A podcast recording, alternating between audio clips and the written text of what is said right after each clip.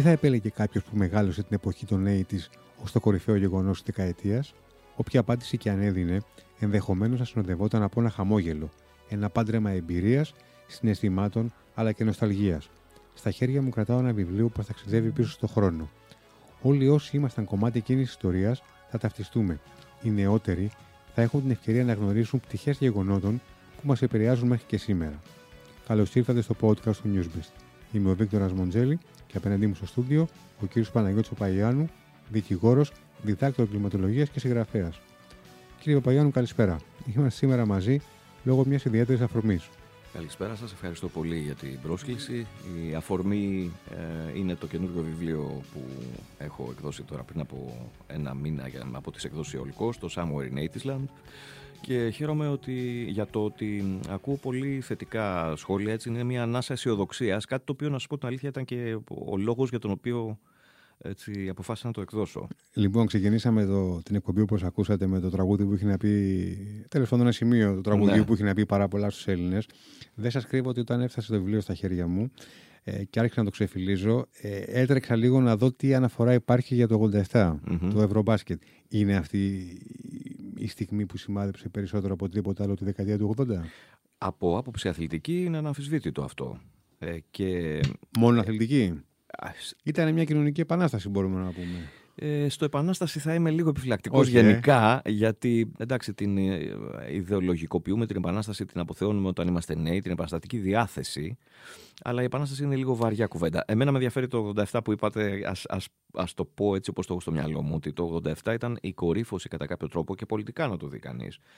Ήταν η κορύφωση της αισιοδοξίας του κλίματος της δεκαετίας του 80 στην Ελλάδα. Μετά από λίγους μήνες ε, ψηφίστηκαν τα, το δεύτερο πακέτο των αυστηρών μέτρων λιτότητας και μετά ε, ήδη εκείνους τους μήνες, τους τελευταίους του 87, μετά το Ευρωμπάσκετ δηλαδή, ξεκίνησε γερά να παίζει το σκάνδαλο Κοσκοτά. Οπότε πήγαμε στην ε, δυσάρεστη πλευρά της δεκαετίας. Πήγαμε στο βρώμικο το, το 89. Ε, που, που, φτάσαμε τα δύο τελευταία χρόνια, χρόνια ήταν, μετά, ήταν έτσι. Οπότε ήταν η κορύφωση το 87 και αθλητικά αλλά και της αισιοδοξίας υπήρχε ένα κλίμα ε, ότι αφού μπορέσαμε και κάναμε αυτό, μπορούμε όλοι να πάμε καλύτερα, να τα πάμε καλύτερα, να γίνουν όλα. Μια αισιοδοξία που τα αθλητικά γεγονότα τη δημιουργούν.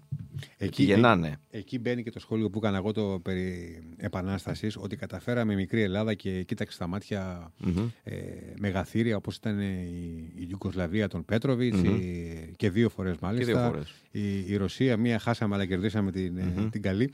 Είσαι στο γήπεδο από τη διάβαση στο βιβλίο. Ναι, δεν ήταν ένα από τα γεγονότα που όταν είσαι μέσα ε, θέλεις με κάποιο τρόπο να το μοιραστείς αυτό. Ε, δεν, ε, δεν υπάρχει τρόπος άλλος να το μεταδώσεις και να το αποτυπώσεις. Το βιβλίο συνολικά δεν είναι κάτι το οποίο έχει να κάνει με κυκλοπαιδική παρουσίαση είναι, κάποιων γεγονότων. Είναι βιωματικό να ξεκαθαρίσουμε. Είναι βιωματικό. Βέβαια, έχοντας ε, την πετριά από τη δουλειά μου, είμαι σχολαστικός και οι πληροφορίες που αναφέρονται είναι όλες διακριβωμένες. Πρέπει να πω ότι έχω συμβουλευτεί τόσο τα ημερολόγια μου, τα παλιά ημερολογιά μου που κρατούσα κατά καιρούς από τα σχολικά μου χρόνια και αργότερα, όσο και όλες τις εγκυκλοπαίδειες, τις έντυπες που έχω για αθλητισμό, για μουσική και φυσικά και το διαδίκτυο για να διακριβώσω ορισμένα γεγονότα.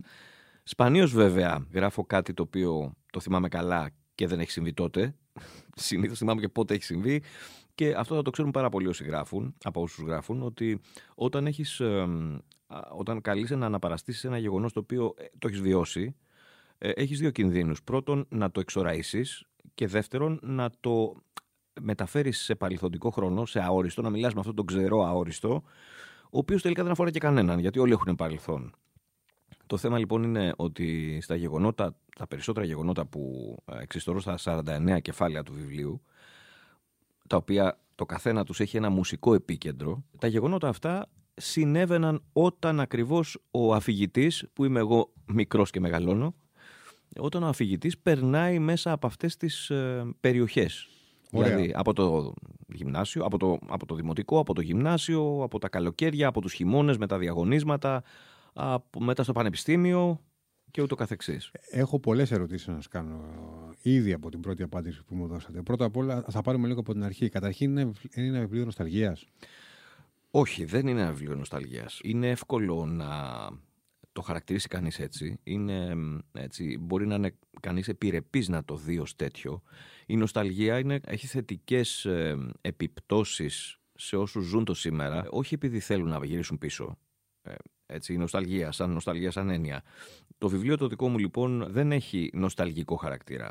Ε, έχει έναν χαρακτήρα διτό θα έλεγα. Σε πρώτη φάση είναι μία κατάθεση της ιστορίας μιας γενιάς που συνήθως στην Ελλάδα την προσπερνάμε, της δεκαετίας του 80, αυτών που μεγάλωσαν, που δηλαδή έγιναν από 10χρονοι μέχρι 20χρονοι, που όλη την εφηβεία τους και την ορίμανσή τους την πέρασαν μέσα στη δεκαετία του 80. Η δεκαετία αυτή συνήθως προσπερνιέται και καπελώνεται για κάποιο λόγο από τους μεγαλύτερους που έζησαν τη μεταπολίτευση, που είχαν πολύ σοβαρά διακυβεύματα, κυρίως πολιτικά, και τους αρκετά μικρότερους που έζησαν κατευθείαν ή που θυμούνται να ξυπνάνε, τον εαυτό τους να ξυπνάει και να γίνεται από έφηβος ενήλικος στη δεκαετία του 90 προς το τέλος όταν ε, υπήρχε η εποχή της πλεισμονής και η αξιακή κατάσταση στην Ελλάδα είχε αλλάξει. Να θυμίσω το ότι το 98-99 είχαμε το μεγάλο κράχ του χρηματιστηρίου ας πούμε και ακόμα δεν ξέραμε τι μας περίμενε. Η δική μου γενιά το ζησε και αυτό Όμως, δηλαδή και στα 90s, οι συμμαθητές μου και οι συμφοιτητές μου για τους οποίους μιλάω ε, στο βιβλίο, οι φίλοι μου, αυτοί πέρασαν και στην επόμενη φάση. Το έζησαν και το επόμενο.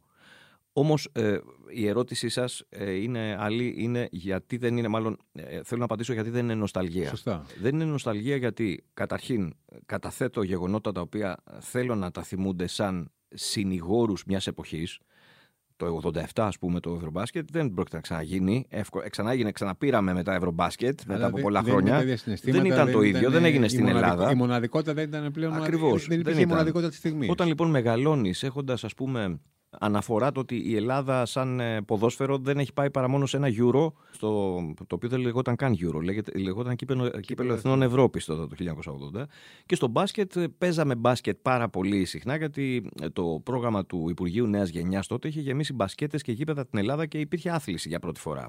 Βέβαια τώρα ξεμακραίνω από την απάντηση πάλι. Η, δεν είναι λοιπόν νοσταλγία πρώτο γιατί είναι κατάθεση μιας ιστορίας, της ιστορίας μιας γενιάς μέσα από μουσική και ταινίες. Και δεύτερον και κυριότερο, αυτό το βιβλίο έχει σκοπό, χωρίς όμως να, το, να τον εξαναγκάσει τον ε, αναγνώστη, να του θυμίσει ορισμένα πράγματα πραγματικά όχι εξοραϊσμένα, κυρίως όσον αφορά τη σχέση των εφήβων με την τέχνη, με την επαφή με τη μουσική, με τον κινηματογράφο, πώς μέσα από τη μουσική ε, δημιουργεί το μια, ένα αξιακό σύστημα, ένα σύστημα από το οποίο αποκωδικοποιούσες τη φιλία, αποκωδικοποιούσες τον έρωτα, έκανες το βήμα παραπάνω, διάλεγες τους φίλους σου, έκανες κριτική στον καθηγητή σου, αγωνιζόσουν να πας καλύτερα στα μαθήματα ή να περάσεις στο πανεπιστήμιο ή να, ή να ε, στέρξεις και αυτόν που δεν πέρασες στο πανεπιστήμιο και να συζητήσεις για το ότι η ζωή τώρα ξεκινάει. Όλα αυτά τα έκανε η μουσική. Είναι ένα τεράστιο soundtrack για μας που μεγαλώσαμε στη δεκαετία του 80 ή δεκαετία του 80 και γιατί δεν είναι νοσταλγία, γιατί το soundtrack αυτό υπάρχει και σήμερα. Σε οποιοδήποτε κατάστημα να αγοράσεις ρούχα και αν πας, σε οποιοδήποτε ταξί και αν μπεις, σε ένα σανσέρ αν ανεβείς, αν ανοίξεις το ραδιόφωνο για να ακούσεις πρωινή ενημερωτική εκπομπή, είναι αποκλεί, αποκλείεται, είναι αδύνατο να μην ακούσεις μουσική 80 η οποία δεν σημαίνει ότι επειδή εμείς τη ζήσαμε, συγκινεί μόνο εμάς συγκινεί και παιδιά τα οποία ήταν αγέννητα τότε και συγκινεί και πολύ μεγαλύτερους ανθρώπους οι οποίοι έχουν ακούσει και άλλα πράγματα στη ζωή τους και έχουν περάσει εφηβεία πολύ πριν τα έτη. Στη μουσική της δεκαετίας του 80 τελειοποιήθηκε η φόρμα. Δηλαδή, το single απέκτησε, το single για αυτούς που δεν ξέρουν και που ήταν αγέννητοι τότε, είναι ένα μικρό δισκάκι που έχει στη μία πλευρά. Το, είχε στη μία το 7 inch που λέγαμε. Το 7 inch και το 12 inch ναι. είχε ένα τραγούδι ή δύο και στην από πίσω είχε άλλο ένα ή άλλα δύο ας πούμε. Συνήθως είχε ένα και ένα ή ένα και δύο. Και αυτό ήταν ε, φτηνό, δηλαδή πολύ το πριν κυκλοφορήσει ένας καινούριος δίσκος και ήταν το δείγμα γραφής του καινούριου δίσκου του οποιοδήποτε καλλιτέχνη. το καλύτερο τραγούδι. Ναι, ή το πιο πιασάρικο, ας το πούμε έτσι. Ναι, ε, ναι. Ε, Επίσης υπήρχαν οι κασέτες, ας πούμε. Οι κασέτες ήταν μια μεγάλη ιστορία γιατί υπήρχαν κασέτες οι οποίες οι ελληνικές, οι ε, εταιρεία που ήταν βαριές στο άκουσμα και είχαν πολύ φύσιμα, υπήρχαν και οι εισαγόμενες, ας πούμε, οι εισαγωγείς που ήταν κάπως καλύτερες. Έπρεπε όμως να έχεις και μηχάνημα κατάλληλο για να την ακούσεις την κασέτα αυτή σωστά. Και γενικά να έχεις pick-up καλό. Δεν είχαν όλοι pick-up καλό. Έπρεπε λοιπόν να μαζευτούν σε σπίτι για να το ακούσουν ή να πάνε σε ένα μέρος το οποίο θα έπαιζε καθαρά, θα είχε καλή εγκατάσταση σε ηχεία. Ε, σε, όχι μόνο σπίτι και σε ένα κατάστημα, ας πούμε. Όλη αυτή η διαδικασία έχει τη χάρη της όχι νοσταλγικά έχει τη χάρη της γιατί έτσι γεννήθηκαν φιλίες, έτσι άνθρωποι έκαναν λάθη, είδαν ποιο είναι το σωστό, μοιράστηκαν, γέλασαν, έκλαψαν, θαύμασαν, πήγαν στις ίδιες ταινίες μαζί, το συζήτησαν, ε, διαχειρίστηκαν τα πρότυπα συμπεριφοράς. Δηλαδή, για παράδειγμα, όταν είχε βγει, είχαν βγει 9,5 εβδομάδες που ήταν ας πούμε, απαγορευμένο με τον Μίκη Ρούρ και την Κιμ Μπάσιγκερ, όπως τη λέγαμε τότε.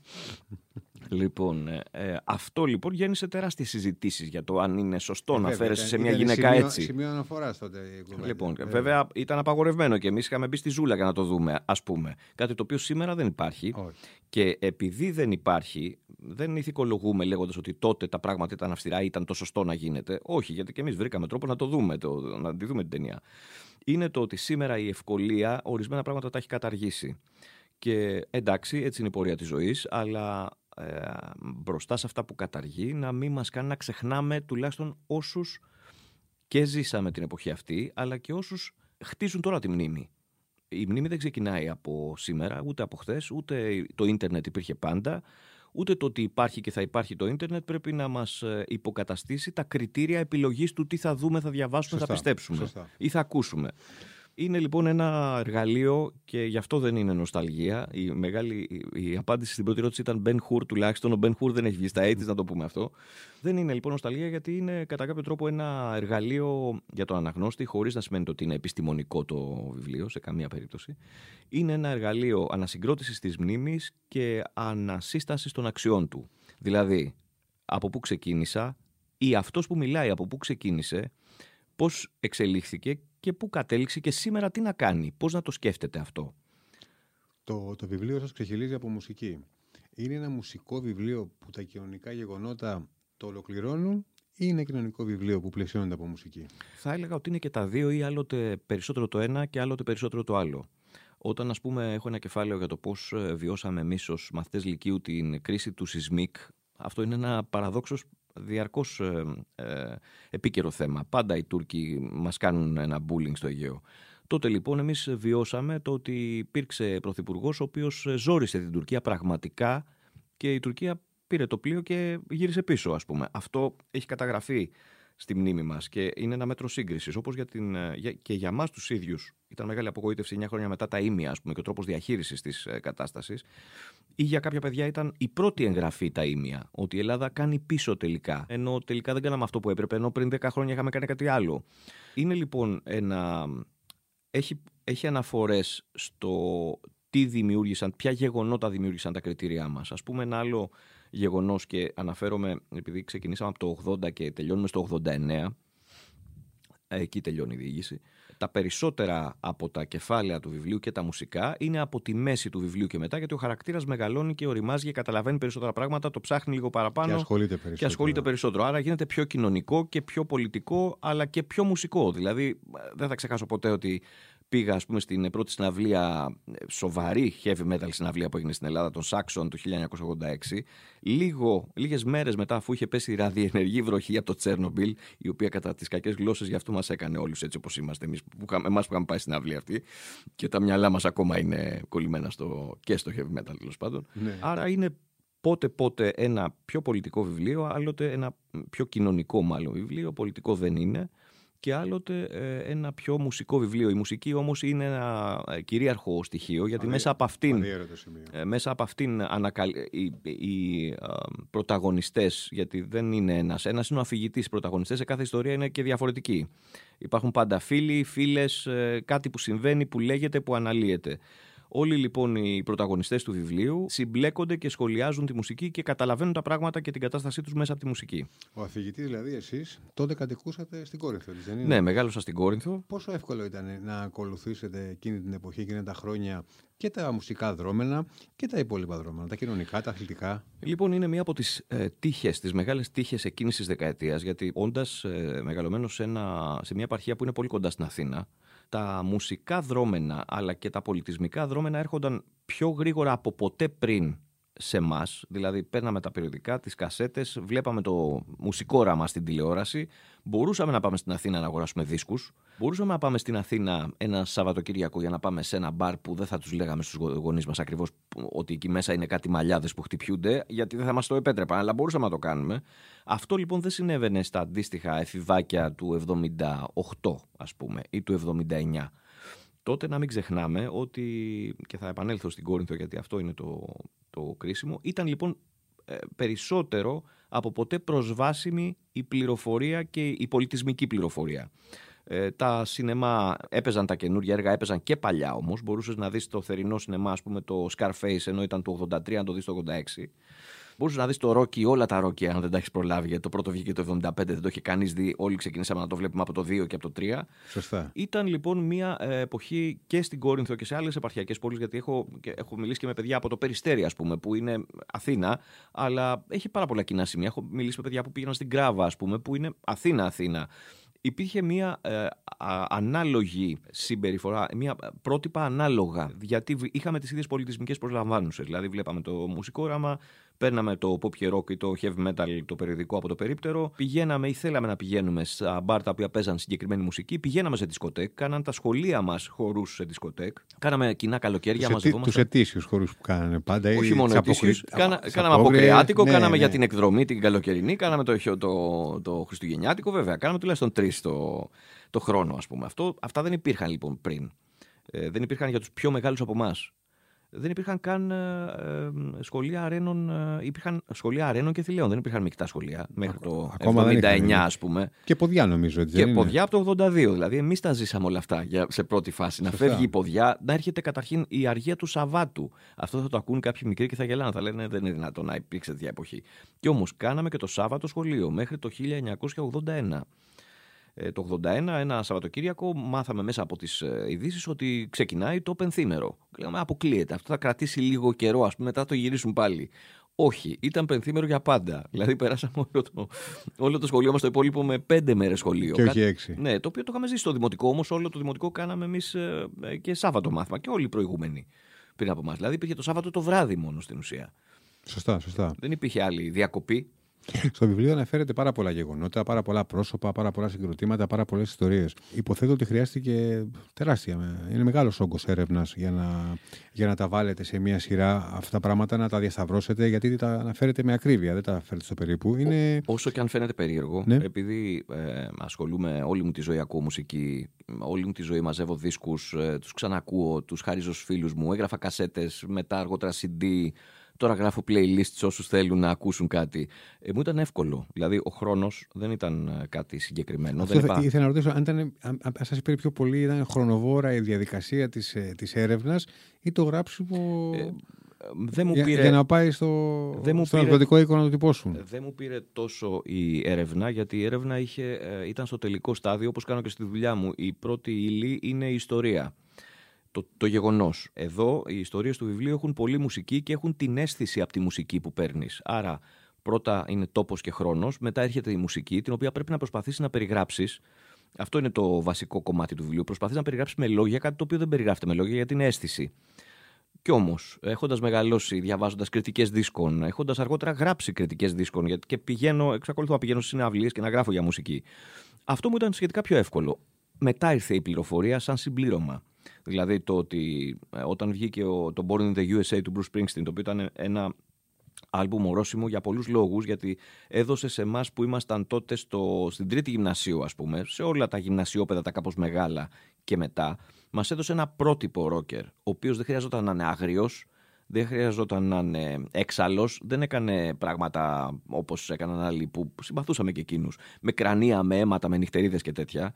Ήταν τίμιος, είχε μαζί του μια μεγάλη μπάντα που ε, ε, φαινόταν το ότι είναι και φίλοι, έχουν περάσει μαζί πράγματα και είχε απλά άμεσα τραγούδια που μιλούσαν σαν να είναι πολύ μεγαλύτερο σε ηλικία. Ήταν ο μεγαλύτερος αδελφός μας, ας πούμε. Αυτό λοιπόν δεν μπορείς να ξεχάσεις ότι πέφτει σε μια εποχή που είναι 84-85, όλη αυτή η σεζόν, που συμβαίνουν τρομερά πράγματα στην Ελλάδα.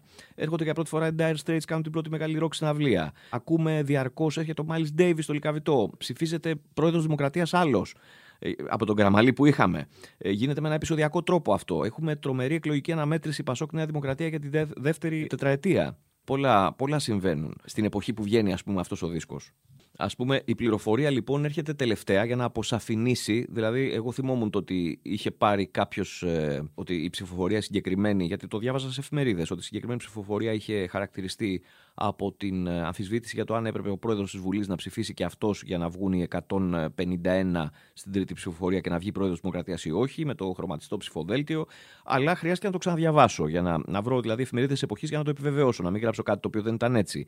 Θυμόμουν όμως το γεγονός. Και θα μου πείτε ποια σχέση έχει ο Μπρου Σπρίνγκστιν με την ε, πολιτική κατάσταση στην Ελλάδα. Έχει γιατί υπήρχε άκρατος αντιαμερικανισμός.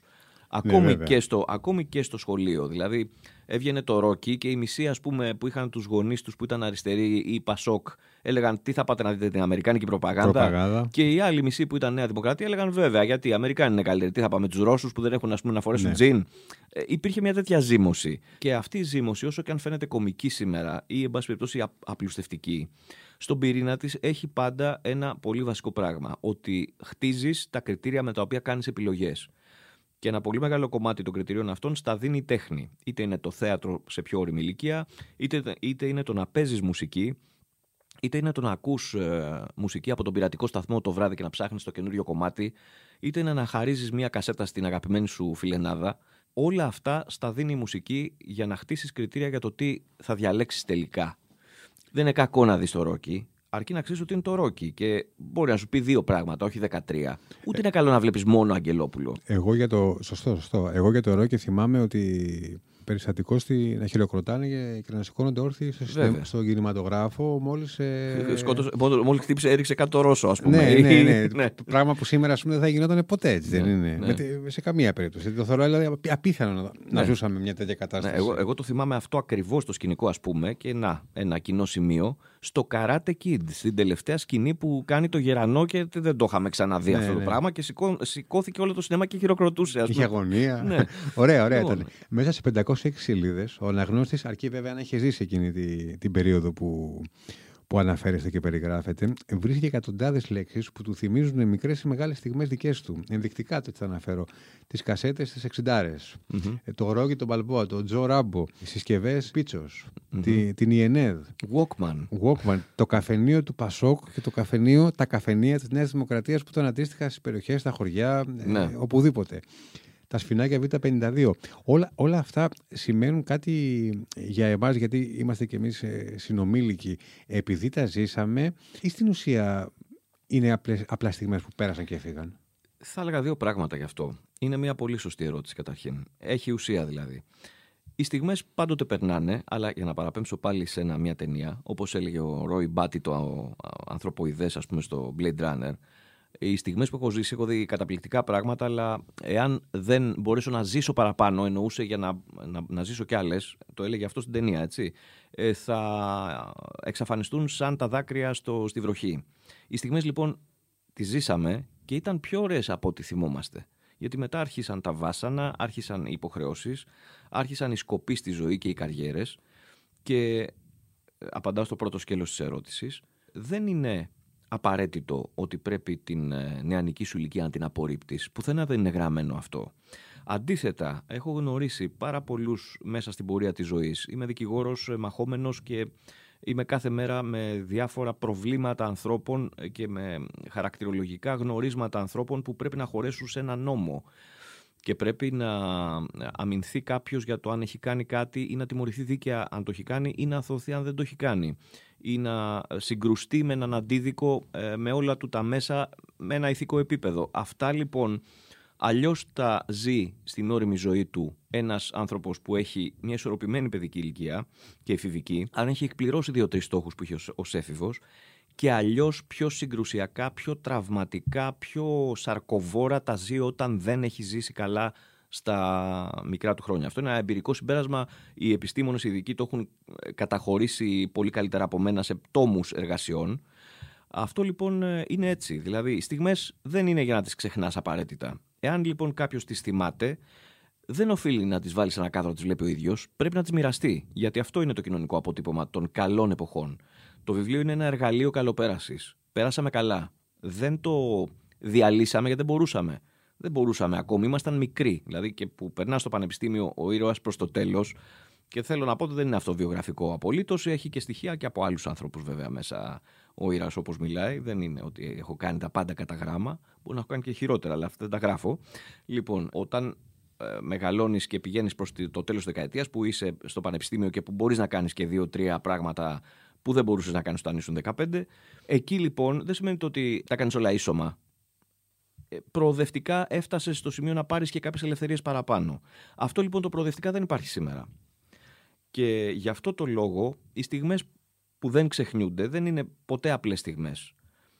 Δεν θέλω να ηθικολογήσω. Σήμερα είπαμε ότι λείπουν πολλά πράγματα από γύρω μας. Λείπει καταρχήν ο σεβασμός στην τέχνη υπάρχει η δυνατότητα να αποκτήσει παράνομα από ναι, φωτογραφία ναι, μέχρι οτιδήποτε. Η σημερινή γενιά ενδεχομένως να μας φέρει κάποια επιχειρήματα τα οποία να μας πει, «Ναι, αλλά εμείς έχουμε αυτά που εσείς δεν τα κάνατε τότε και να έχουν δίκιο σε αυτό το πράγμα. Μα καλώς τα έχουν. Όπως και, και οι πιο παλιοί από εμάς στη δεκαετία του 50 και του 60 mm. μας λέγανε εμείς τότε για να βγούμε ένα ραντεβού ναι. ήταν, δεν ήταν σαν και εσάς. Βέβαια. Δηλαδή, και, και εκείνοι θεωρούν ότι εμείς ήμασταν κατά κάποιο τρόπο αυτό που κουβεντιάζουμε τώρα για τους σημερινούς νέους, έτσι δεν είναι; Η αναλογία υπάρχει. Όμως, Πάντα θα υπάρχει. Και, και καλώς θα υπάρχει, γιατί η ζωή πάει μόνο μπροστά. Αλλά το αλλά που λέω δεν είναι για να ακυρώσω αυτό που είπα προηγουμένως, είναι για να πω το ότι η σημερινή γενιά που ας πούμε των ανθρώπων μέχρι τα 30, από τα 18 μέχρι τα 30, είναι σε μια πολύ δίστοκη κατάσταση, όχι μόνο διεθνής, διεθνώς σαν συγκυρία, αλλά και επειδή έχει χάσει τα πρότυπα τα οποία είχαμε εμείς τότε. Έχει χάσει την ευκαιρία να τα έχει. Δεν τα είχε και ποτέ. Ενώ είχε την πληροφορία. Δηλαδή, ναι, εσείς μπορεί να τα έχετε όλα. Μπορείτε να έχετε το ίντερνετ και να ακούσετε το καινούριο τραγούδι προχθές.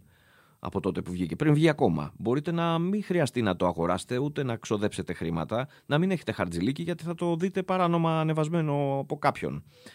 Αυτό σου αναγκαστικά σου στερεί τη συνάφεια ή στην περιορίζει. Και, τη συνάφεια με τους ανθρώπους εννοούμε. Ή θα μπορούσε να πει κανείς ότι εγώ τη συνάφεια δεν τη βρίσκω μέσω της μουσικής, τη βρίσκω με άλλο τρόπο. Σύμφωνοι. Τι έχεις κάνει γι' αυτό για να καλυτερέψεις τη ζωή σου; Ναι, σε αυτό θα, θα πρόσθετα αυτό που, που λένε και μάλλον έχουν δίκιο ότι τη σημερινή εποχή διαβάζουμε περισσότερο από ποτέ και ξέρουμε τα λιγότερα Mm. Από οπότε, ίσως επειδή οι πληροφορίες και όλα αυτά υπάρχει ένας καταιγισμός και έρχονται πολύ ευκολότερα μπροστά μας, χωρίς να, Μα... να, να, χωρίς να έχουμε τη διαδικασία της έρευνας που, που υπήρχε τουλάχιστον τις παλιότερες δεκαετίες και, και, και, και γευόσουν το, το, τον καρπό του αποτελέσματος του πράγματος που έκανες. Δεν το έχουμε, αλλά μπορούμε. Δεν σημαίνει το ότι επειδή έχουμε την πληροφορία, ότι η πληροφορία είναι γνώση κατευθείαν. Ναι. Έχουν φύγει πολλά πράγματα από τη μέση και αυτό είναι κακό. Ανέφερα το παράδειγμα εγώ παίρνω θέση σε αυτό, στο ότι είναι κακό. Δεν, δεν συνιστώ σε ένα νέο παιδί να ψάξει να τα ξαναβρει όπως εμείς τότε, γιατί δεν γίνεται. Όμως έχει τη δυνατότητα να δει και τα παλιά, να δει και πώς ήταν η προηγούμενη γενιά από αυτόν. Δεν είναι αμεληταία η δυνατότητα αυτή. Δηλαδή, δεν είναι άχρηστη πληροφορία το να ξέρεις ότι περίμενες το δίσκο του αγαπημένου σου συγκροτήματος να έρθει και πήγαινες να στηθεί στην ουρά για να τον αγοράσεις. Γιατί αυτό σου δημιουργούσε αξιώσεις από τον εαυτό σου για το πώς θα τον κρίνεις όταν τον ακούσεις. Ενώ σήμερα δεν σε νοιάζει τίποτα. Οπότε αφού δεν σε νοιάζει τίποτα γιατί περιμένεις στο πληκτρολόγιο σου, θα το αντιμετωπίσεις μάλλον αδιάφορα. Πώς ένας ε, σημερινός 20 30 θα μπορέσει να διαβάσει το βιβλίο σας, Είναι εύκολο από τη στιγμή που δεν μπορεί να ταυτιστεί με κάποια, αλλά αρκετά από όσα γράφεται μέσα; Νομίζω ότι είναι πολύ πιο εύκολο από όσο νομίζει κανείς, γιατί η μουσική και οι ταινίες που αναφέρονται μέσα στο βιβλίο είναι, τις ξέρει, τις ξέρει ήδη. Δεν έχει σημασία αν τις ε, είδε 40 χρόνια μετά ή 35 ξέρει το story. και ξέρει, ε, έχει παρατηρήσει, ακόμα και αν δεν ε, το έχει σκεφτεί, ε, την ποιότητα της εικόνας. Έχει παρατηρήσει την, τον ηθοποιό που παίζει στην ταινία ή το συγκρότημα που έβγαλε το συγκεκριμένο δίσκο, το οποίο το έχει ακούσει, μπορεί να το έχει ακούσει remix το κομμάτι ή σε dance edition ας πούμε, αλλά ξέρει το ότι αυτό το φτιάξε κάποιος άλλος τότε. Άρα τα κλειδιά υπάρχουν για τα 20χρονα παιδιά και για τα 25χρονα. Τα κλειδιά είναι δηλαδή πολύ προσβάσιμο στο πώς θα καταλήξει να το διαβάσει. Είναι σίγουρο το ότι, και μου το έχουν πει και διαφόρων ηλικιών άνθρωποι, ότι διάβασα ένα κομμάτι, γιατί είναι αυτοτελή τα επεισόδια, δεν χρειάζεται να διαβάσει όλο το βιβλίο με τη μία. Ε, διάβασα ένα κομμάτι και έψαξα μετά τα τραγούδια τα οποία δεν τα ήξερα ή ε, ε, δεν τα θυμόμουν. Αυτό λοιπόν είναι πολύ σημαντικό γιατί στην ουσία παραπέμπει σε αυτό που λέω ότι κάνε μια προσπάθεια να το προσεγγίσεις το πράγμα. Να προσεγγίσεις αυτό που έκανε κάποιον να αισθανθεί καλά και τους φίλους του. Είναι μια δευτερογενής επεξεργασία ενός καλού βιώματος. Είναι σαν να ακούς τη γιαγιά σου να σου λέει ένα παραμύθι. Το, το γιαγιά, ας το αναιρέσουμε γιατί δεν είμαστε τόσο μεγάλοι, αλλά θέλω να ναι. πω, έχει την τρυφερότητα αυτού του τύπου αυτού του τύπου, του ότι ε, άκου πώς περνάγαμε εμείς, είναι καλό, δεν θα, δεν θα σου κάνει κακό. Μπορεί να σε μάθει και κάτι που δεν ξέρεις. Και εύκολα θα το βρεις. Δεν θα περιμένεις. Σωστά, σωστά. Κύριε Παπαγιάννου, θέλω να κλείσουμε τη συζήτηση και το podcast με τον τρόπο που κλείνει το βιβλίο σας, που μου άρεσε πάρα πολύ. Μας γράφετε, το μόνο που είχαμε στα χέρια μας με την ευθύνη να διαχειριστούμε ήταν το χαμόγελο. Το βλέπαμε στο πρόσωπο της κάθε ημέρας και της κάθε νύχτας και μας έλεγε ότι τίποτα δεν θα μας σταματήσει. Και εκεί τελειώνεται. Τελικά ήταν τα πράγματα έτσι ή έτσι θέλαμε να είναι. Λοιπόν, ε, φυσικά θα θέλαμε να είναι. Αλλά και το ότι θα θέλαμε να είναι, είναι μια στιγμή στο χρόνο που δεν πρέπει να ξεχαστεί. Κάποτε το πιστέψαμε, κάποια περίοδο το πιστέψαμε ότι κοίτα να δεις, ξεκινάει η ζωή μας. Σε κάθε άνθρωπο έχει συμβεί αυτό. Η ίδια γενιά που πέρασε έτσι ρομαντικά όπως το περιγράφω στο βιβλίο, μπορώ να κατηγορηθώ για το ότι λέω μόνο τα καλά. Αλλά αυτά έχουν μείνει και αυτά τελικά μένουν. Αυτά αξίζει να μοιραστείς περισσότερο. Προσωπικές κακές στιγμές ή άσχημες συγκυρίες υπάρχουν σε όλες τις γενιές και όλοι οι άνθρωποι έχουν περάσει. Το θέμα είναι πώς μπορείς να χαρίσει με τα καλά. Ήταν λοιπόν μία περίοδος που είχε αισιοδοξία. Α μην το ξεχνάμε, γιατί η αισιοδοξία σήμερα θέλει κόπο να την αποκτήσεις, αλλά πάλι υπάρχει δυνατότητα να σκάψεις και να τη βρεις. Ένα μέρος σίγουρα είναι η μουσική και οι ταινίες και η τέχνη γενικότερα. Και το διάβασμα. Το διάβασμα, καταρχήν, δεν είναι σκρολάρισμα, να το πούμε. Το σκρολάρισμα είναι των τελευταίων 20 χρόνων. Το διάβασμα είναι γυρίζω τη σελίδα, συγκεντρώνω με τον εαυτό μου, ακούω τη φωνή μου να μιλάει από μέσα και να διαβάζω αυτό που λέει, που γράφει αυτός που έχει γράψει το βιβλίο. Είναι μια εγκεφαλική διεργασία. Η εγκεφαλική διεργασία δεν σημαίνει πατάω το πλήκτρο αναγκαία, εκείνο είναι κάπως πιο μηχανιστικό. Πατάω το κουμπί και βγαίνει μια χοντρή που έλεγε και ένας ε, παλιός ε, μπασκετμπολίστας τέλος πάντων. Είναι μια μηχανιστική διαδικασία. Το βιβλίο έχει διαλεκτική όσο και αν είναι γραμμένο από κάποιον που δεν είναι δίπλα σου, έχει διαλεκτική με τον εαυτό σου όταν το προσεγγίζεις. Όταν είναι δε και γεμάτο μουσική που ε, έτσι θα ήθελα να είναι και ένα βιβλίο που θα διάβαζα εγώ, θέλω να έχει ρυθμό και μουσική, έστω και αν ε, εγώ μερικές φορές καταχρώ με τις ιστορίες για τη μουσική, γιατί έχει και ιστορίες για τη μουσική, πώς φτιάχτηκαν κάποια τραγούδια, τι πιστεύουν αυτοί που τα φτιάξαν, μαζί με τις ιστορίες που κινούνται παράλληλα. Ε, όταν λοιπόν έχεις τη μουσική που σε οδηγεί, δεν μπορείς να λαθέψεις. Θα βρεις στοιχεία για να δημιουργήσεις την αισιοδοξία, να την νιώσεις και να τη μοιραστείς. Σας ευχαριστούμε αφενός για το ταξίδι που μας ε, προσφέρατε στη δεκαετία του 80, αφετέρου για, την, ε, για το σημερινό podcast. Οπότε Σάμου Γκαρενέιδισλαν. Είναι εκδόσεις Ιολκό. Έχει κυκλοφορήσει 15 του Δεκεμβρίου και πρέπει να πούμε ότι είναι προσβάσιμο ε, πολύ εύκολα και ηλεκτρονικά αλλά και στα κεντρικά βιβλιοπολία και σε όλα τα βιβλιοπολία. Υπάρχει δηλαδή στα μεγάλα καταστήματα βιβλίων. Και οργανώνεται μια σειρά από δημόσιες παρουσιάσεις σε πολλές πόλεις της Ελλάδας. Είμαι πάρα πολύ χαρούμενος που οι εκδόσει Ιολκό ε, το υποστηρίζουν αυτό το εγχείρημα. Ε, θα πάμε στη Θεσσαλονίκη, θα έχουμε ήδη πάει στην Κόρινθο, θα κάνουμε και άλλες παρουσιάσεις στην ε, Αθήνα. Ε, θα πάμε στο Ηράκλειο, θα πάμε στο Βόλο, στη Λάρισα, στην Άρτα. Θα ε, περάσουμε ωραία. Καλό τάξη και καλή επιτυχία. Σας ευχαριστώ πάρα πολύ για την πρόσκληση. Ευχαριστώ. Και εμείς ευχαριστούμε.